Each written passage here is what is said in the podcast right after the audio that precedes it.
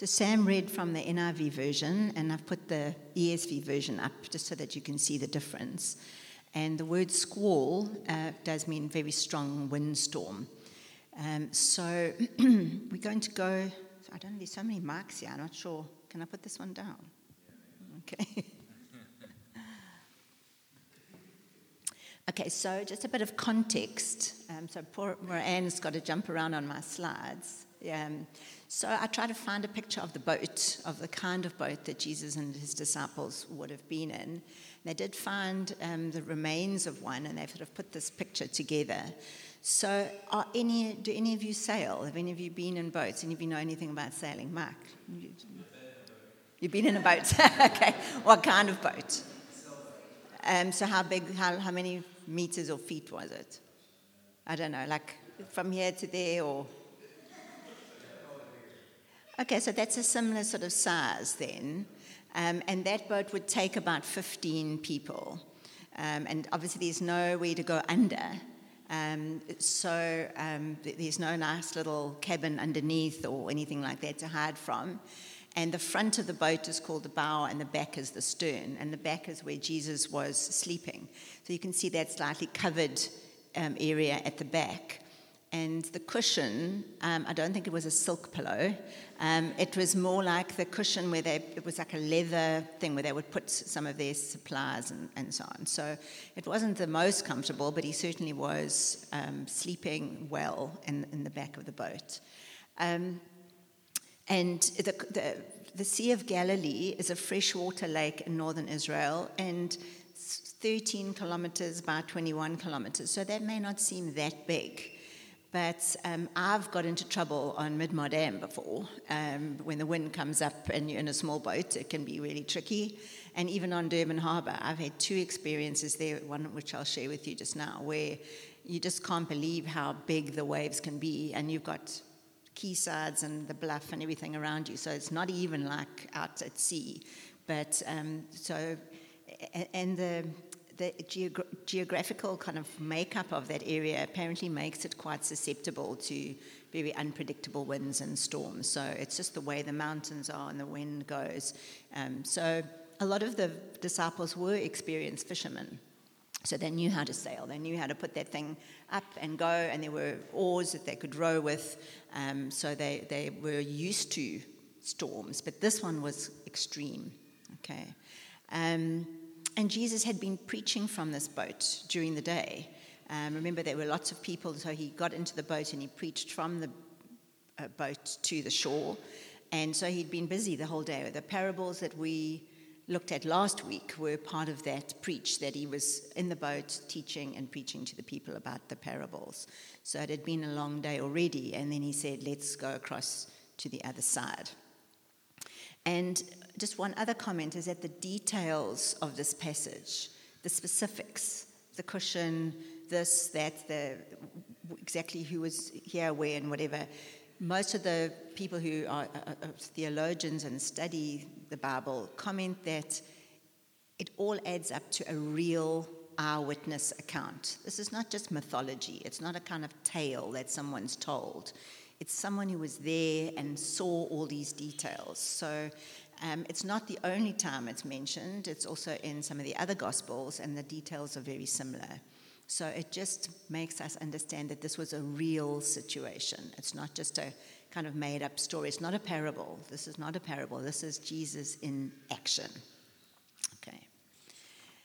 So, what is a storm?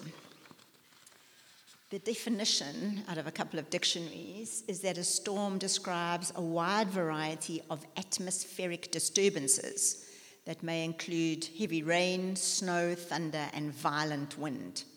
Cyclones, typhoons, hurricanes, squalls are all examples of those. So, this is not just a bit of wind coming up and a few waves, this is like a major storm. It can also refer to a violent disturbance of civil, political, domestic, personal, and even spiritual circumstances. And I think of what's going on in the Middle East at the moment with the people in Palestine and Israel, and certainly meets the criteria of a major personal political storm. It also can be an assault or a capture of a fortified, safe place that's usually very secure and is now taken over.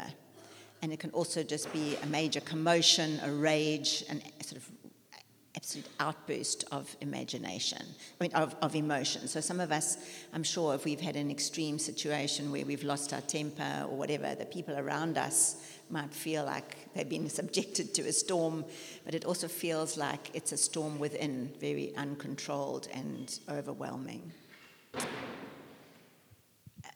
And can we go back to the first slide um, with the title on it, just for a second? That picture I took on Friday evening, um, and that was Durban, uh, the sky over Durban.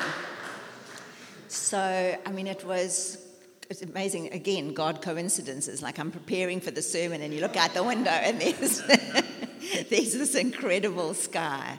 Um, look, it did storm, um, but it didn't take us back to the floods or anything like that, but it certainly was a reminder of extreme weather.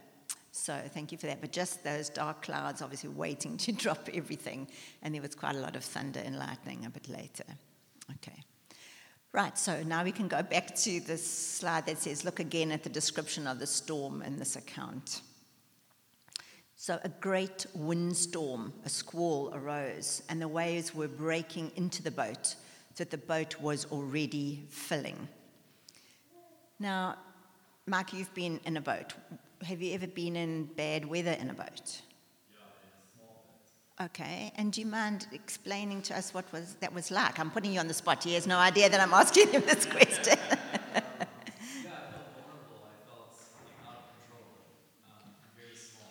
Very, yeah, very small. Was the water coming into the boat?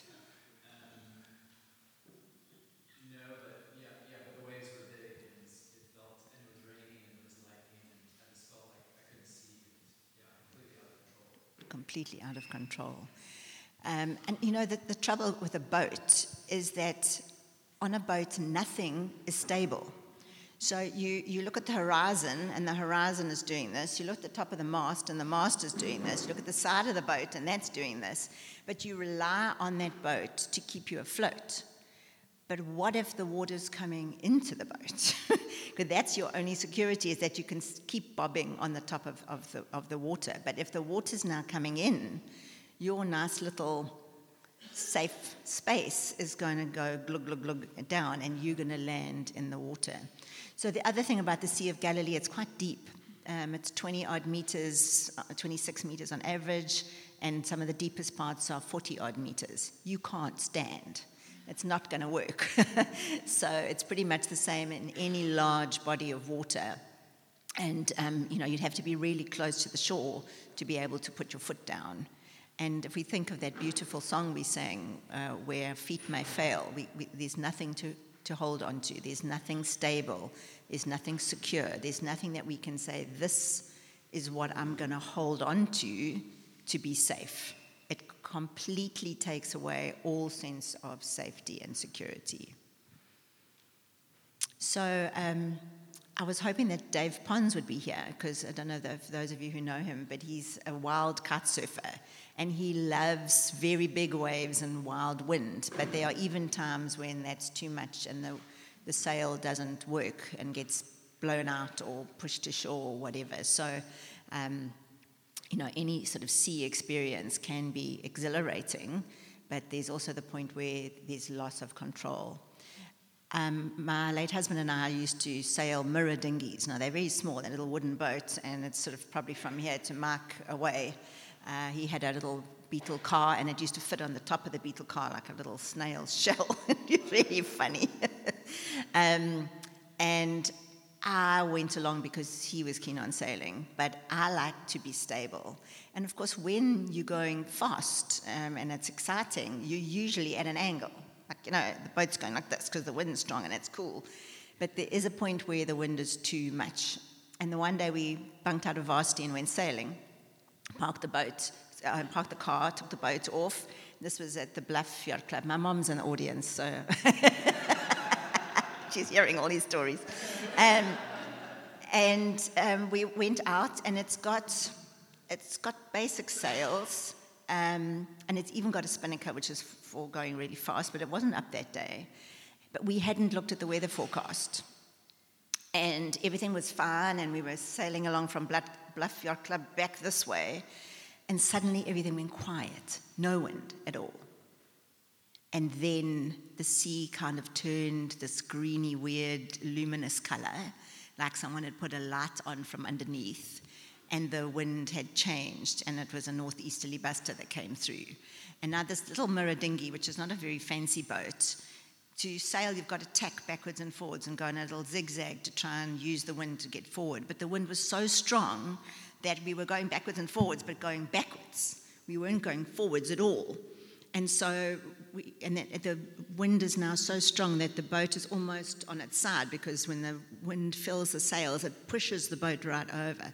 So we put the sails down and we managed to get to, was part of a shipyard or something with all sort of boulders and stuff in there. So now we're on the shore. So we don't know how to get back because we can't sail in the wind going back. So my husband says, Well, he's going to go and get help. So now he leaves me in this little boat and he jumps off over some fences and things and disappears forever. And I'm stuck there waiting. Then one time I'm trying to get the water out the little boat and it's still bouncing around and whatever. And then along comes a little rescue vehicle from the Bluff Yacht Club. But there was another boat as well that had got into trouble a bit further on. So now my husband's nowhere in sight. Okay, so now I've got the rope, and this little boat's going up and down, and the waves are coming in, and I'm trying to sort of push this water out. Um, and we're now going along with me and the other boat being towed by this little ski boat, and then the ski boat's motor fails. So now we're going, all of us with the ropes and everything around in a circle and the waves and whatever. So, I mean, I could see the side, but I didn't feel very safe at all because I thought if I land up in the water, I'm not a very strong swimmer. I'm not going to get there. Um, anyway, eventually another boat comes and then rescues all three of us, and we get back. And my husband's kind of waving from the shore. this is before I married him, so I still married him after that. Um, but it was the, the sense of helplessness, of there's nothing that you can do. Um, it was really extreme. So I just shared that uh, silly story with you just to explain that it really does make you feel in a panic that you really do, don't have anything that you can do to help the situation. So, I mean, most of us were here during the flooding, which was another similar situation, and memories of that torrential rain seemed like it would never stop, are still very fresh. And the consequences of that rain were devastating. Callum was very involved in emergency responses um, and information to help those in crisis. So I've just asked him if he would share a little bit about his experience at that time.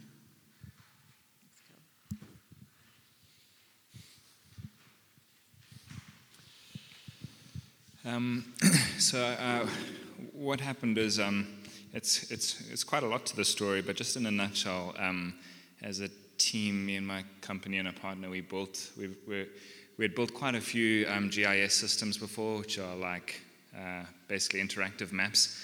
And so when it started flooding, we thought, let's try and build a map so that everyone can um, log their needs on the map with the GPS coordinates so that we could know where they were and with their contact details. So it was like a like a big digital um, panic button, and people could say, "Hey, like I'm here and I need this." And so we've just got a few screenshots of like some of the needs that people had. So the text is probably a bit small, um, but if you if you typed in Durban crisis map in Google, you'd find it. Um, so, Ro, maybe you can just like kind of flick through these, maybe one every five seconds, just to go quite quickly. But here you can see people are needing food. This is a family with a three-year-old son, and their house collapsed, so everything was was washed away. The next one, people are needing water, um, and yeah, I can go to the next one. Um, shelter. Many people had their homes washed away and destroyed um, by mudslides.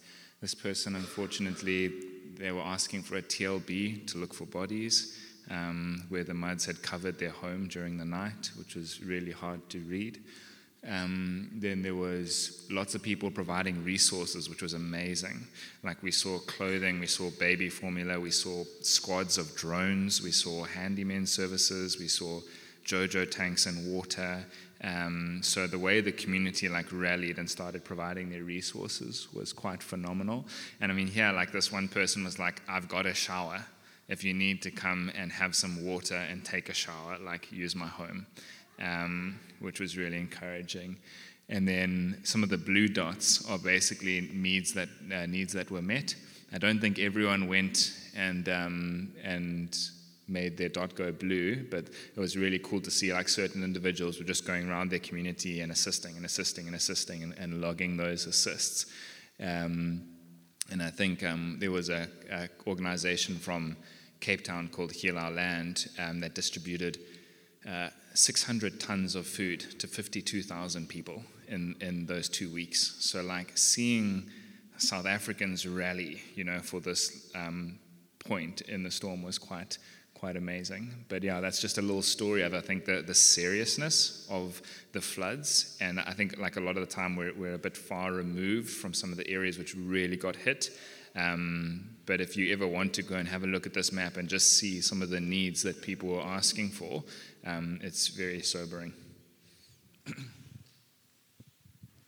Thanks, Callum. And um, I think a lot of us have got our own personal stories of that time um, but just the magnitude of, of the crisis. Um, so um, I'd like you, before the next slide, just like you to think of two words that would describe, I've used a few already, but just two descriptive words to explain what it must be like to go through that kind of storm event. So it could be a, a, personal crisis, it could be a big flood like this, it could be a war, it could be some problem in, in your, your own family. So you could just think of two words, and if you could just tell the words to your neighbor. I know some of you don't always like doing this, even if it's one word, just share it with the person nearest you. Okay. Sorry, Carl, you've been stuck in the front row. Just, just say the words, just the first thing that comes to your mind.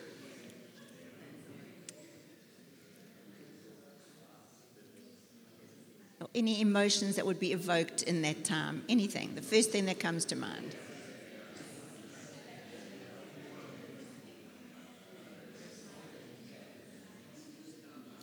Okay, so the next slide, um, I checked out some words. So let's just have a look at these. And if you came up with one that's not here, can you please just share it with us? Unpredictable, unstable, extreme, violent, radical, motion, uncertainty, confusion, scary, crisis, helpless, turmoil, commotion, hectic, rough, fierce, tumultuous, turbulent, overwhelming, raging, beating, swamped, dangerous, terrifying, swirling, ominous, ferocious, savage, wild, menacing, fury, forceful, flooding, roaring, anything else. Any of you came up with another one? Kerry? You're teasing. As you did. Unstable, you know, to destabilize. Good. Okay. Anyone else have other interesting ones? Freaked out. yes. Okay. In, traumatic. Good. The two of you in the front here, did you come up with a different one? Helpless, yeah, no, absolutely. I think that's one of the ones that Mark mentioned right in the beginning, feeling very, very helpless. Okay, so this is all sounding rather depressing at the moment. but this passage also reminds us that even when we obey Jesus and follow him, we may experience storms. Some people in the prosperity gospel say, well, if you pray well enough or you do this or whatever, your life's going to be plain sailing. But the Bible says, no, it's not. And um, uh, if you think of Matthew, um, when Jesus is asked, um, What will be the signs of your coming at the end of the age? And some of Jesus' answer is things like, For nation will rise against nation and kingdom against kingdom, and there will be famines and earthquakes in various places. And all of these are but the beginning of the birth pains. So there's tough times for all of us. And I'd like you to think now of a time when you experienced either a real storm or a situation in your life that evoked some of these words and emotions. It may be something in the past, or it may be something that you're going through right now. And I'd like you to take a minute to think about it. If you have a notebook or you're working on your phone, or just take a mental note, I'd like you to really think what have you experienced that has made you feel some, or if not all, of those words? You don't have to share this one, just please note it to yourself.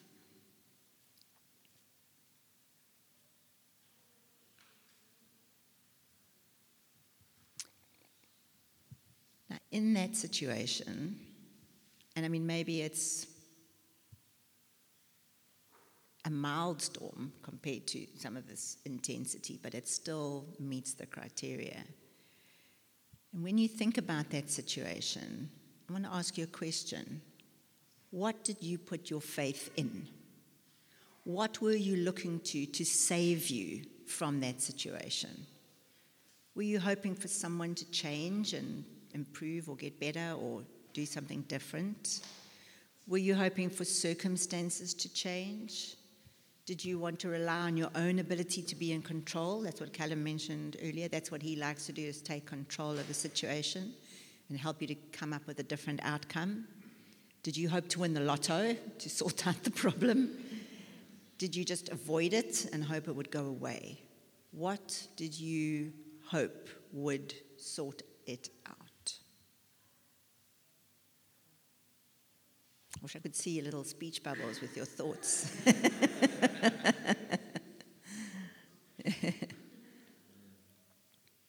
so I'd like you to just note that answer. Right, let's go back to our scripture. What did the disciples do? They woke Jesus up in their panic and immediately threw an accusation at him. They woke him and said, Teacher, do you not care that we are perishing? They didn't say, Oh, please help us, whatever. They just like, Hey, what's the matter with you? Don't you think we're in trouble here? Don't you care? Um, and I mean, how often do we only call on God in a crisis when someone is about to die or there's a drama? Suddenly people are very prayerful. Um, and how often do we get angry with Him?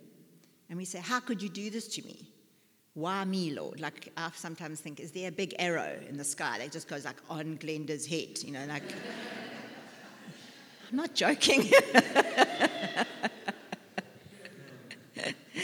um, sometimes, um, so I, I, think you guys know I'm, I'm, a psychologist, and when I'm listening to some people's problems, um, and I think, I, I think I'm going to come up with a new form of therapy. I'm going to tell you how bad my life is. and then maybe you'll you'll change your mind. So there was an occasion. This is going back a long time. Um, I had just had a cancer diagnosis, and I'd also done something really stupid. I'd got to my office and I'd left the keys behind for the office. So instead of going, I'm sorry, I can't see these clients this afternoon, I think, how am I going to get in? Um, and there's a, a fence, and um, so I think, okay, I've got the keys for the actual in, inner side office. So as long as I can get over this fence, um, I'll be fine. So I look carefully and I think, where's the best place to climb? It's got little spikes on the top of the, the fence. And I'm wearing a skirt and I've got my bag and my. So I put the bag and the shoes and all that through the fence. Then I try and climb up on the fence. And at that moment, my skirt gets stuck. So now I'm trying to undo my skirt and I fell forward. Now I'm dangling upside down on the fence, and I hit my head on the, the, the, the, metal thing. So now I'm bleeding all over the place, and I'm stuck. So, I mean, it must have looked really funny. But then this little old lady comes by with a dog and says, like, Can I help you, my dear? So I said, Well, just help me pull my skirt. So I then landed inside. Then I get my shopping bag that's in my other handbag and I put it on my head because now I'm bleeding everywhere and I'd try and get the keys out and all that. And then eventually I had to go to hospital and get surgery and whatever. But I just thought when those clients arrived, they came for couple therapy. There is your therapist dangling upside down, bleeding on the fence. And you go, actually, we're fine. Sorry. So, um, anyway, so yeah, why me, Lord? You know, this big arrow. And where were you when this was happening? And if you are so powerful, like, why did you let this happen? I mean, surely, if you are God, couldn't you just have stopped that happening? What did Jesus do? He woke up and he rebuked the wind and said to the sea, Peace, be still, just like he was talking to a naughty child. Now we're talking about hurricane force winds, we're talking about waves, we're talking about life and death situation. And Jesus just goes, Be quiet, stay quiet. And it does. The wind goes away, the water becomes absolutely still. It's not like it just was a little bit less, it was absolutely calm. And then he looks at the disciples and he says, Why are you so afraid? Have you still no faith? Now remember, the disciples had seen Jesus perform other miracles. He'd healed people, he'd uh, sent out demons, whatever, and they still didn't get it. And he's saying, Don't you know that I can do this? I am more powerful than anything that you could ever have to face.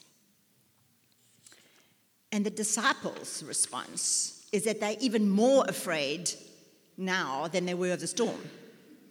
They are really terrified. They were filled with great fear.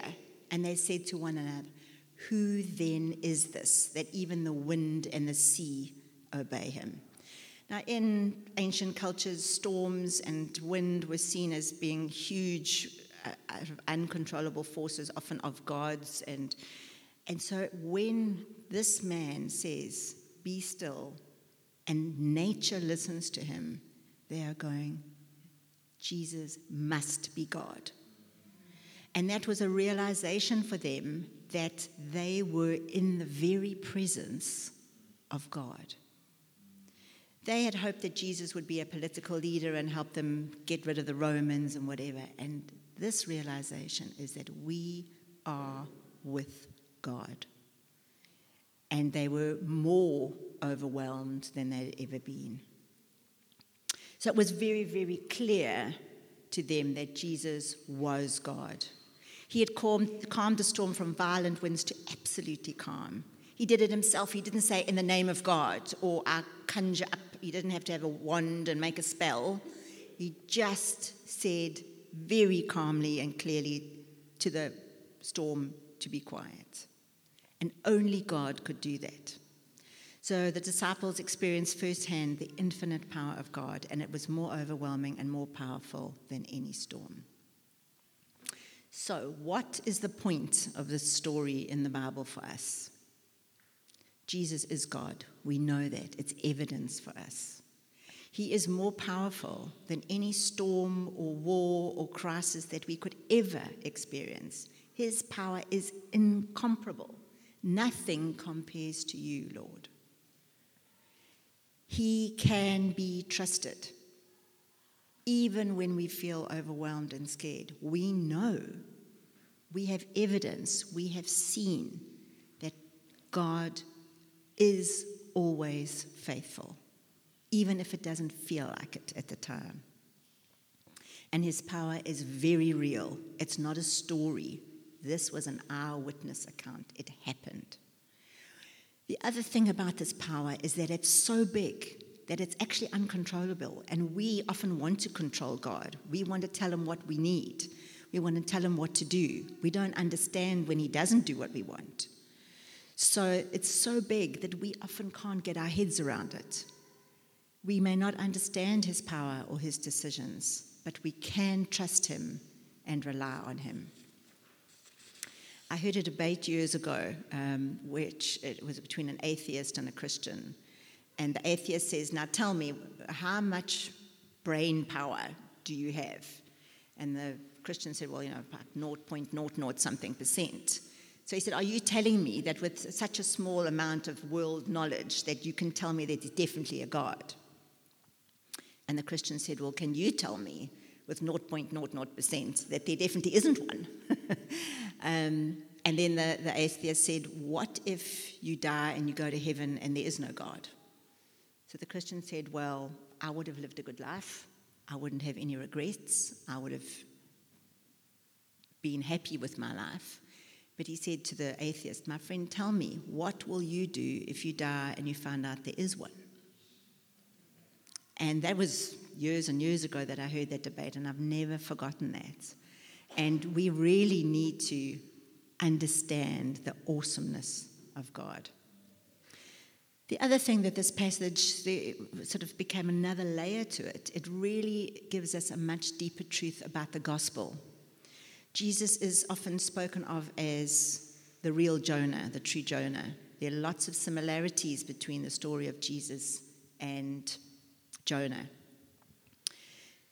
But Jesus is sacrificed, he dies, he rises from the dead to calm the storm of God's wrath and judgment. That's the ultimate storm that we have to face. Jesus did not abandon us in that moment. He didn't leave us to have to cope with the waves, the storm of the waves of sin and death and eternal justice. He was there saving us and calming that storm. We would all have perished in that storm. Undoubtedly, none of us were without, are without sin.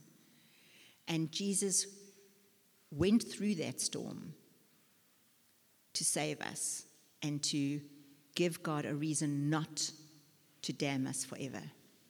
So Jesus can be trusted to save us for eternity. And certainly, he can then be trusted to save us in the smaller storms that we face every day. Jesus is worthy of our faith. We can trust him always and with everything, from our eternal life to those small, little details. And he has the authority over everything nature, demons, Satan, sickness, death, sin. Jesus is all powerful. So let's have a look at your storm again. Think about what you identified as the storm. If it was in the past, did God come through for you? Were you rescued? What did you learn from that? If your storm is now and you're going through it at the moment, go to Jesus. Not with accusations, fear, and anger, but with confidence, praise, and trust that He will be with you. He's going to guide you, He's going to teach and disciple you through the storm, and He will save you. And this is reinforced in the promise of Romans 8. And there are many other scriptures that back this up.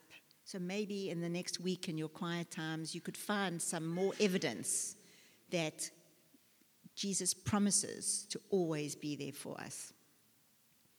So Romans 8:28 says, "And we know that for those who love God, not just for everybody, but for those who love God, all things work together for good for those who are according, called according to his purpose." And then later in Romans 8, no, in all things we are more than conquerors through him who loved us.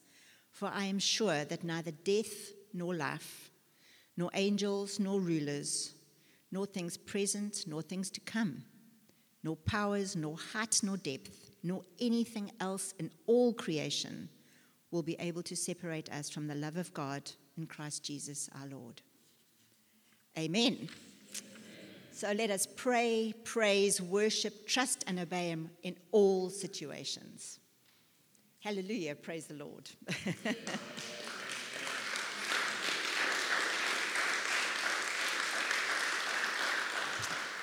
Can we pray together? Dear Lord, thank you for your power and your love. Dear Jesus, thank you for saving us from the judgment of God, even though we didn't deserve it. Holy Spirit, please help us to trust and obey, especially when we do not understand and are filled with fear and anxiety. Lord, thank you for being all seeing, all knowing, and ultimately wise that we can trust you and do not need to rely on our own understanding. Please be with us as we face life's storms, those that happen around us and those within our hearts and minds. And God, please fill us and calm us with your peace and work miracles in our lives to your honor glory and praise. Amen.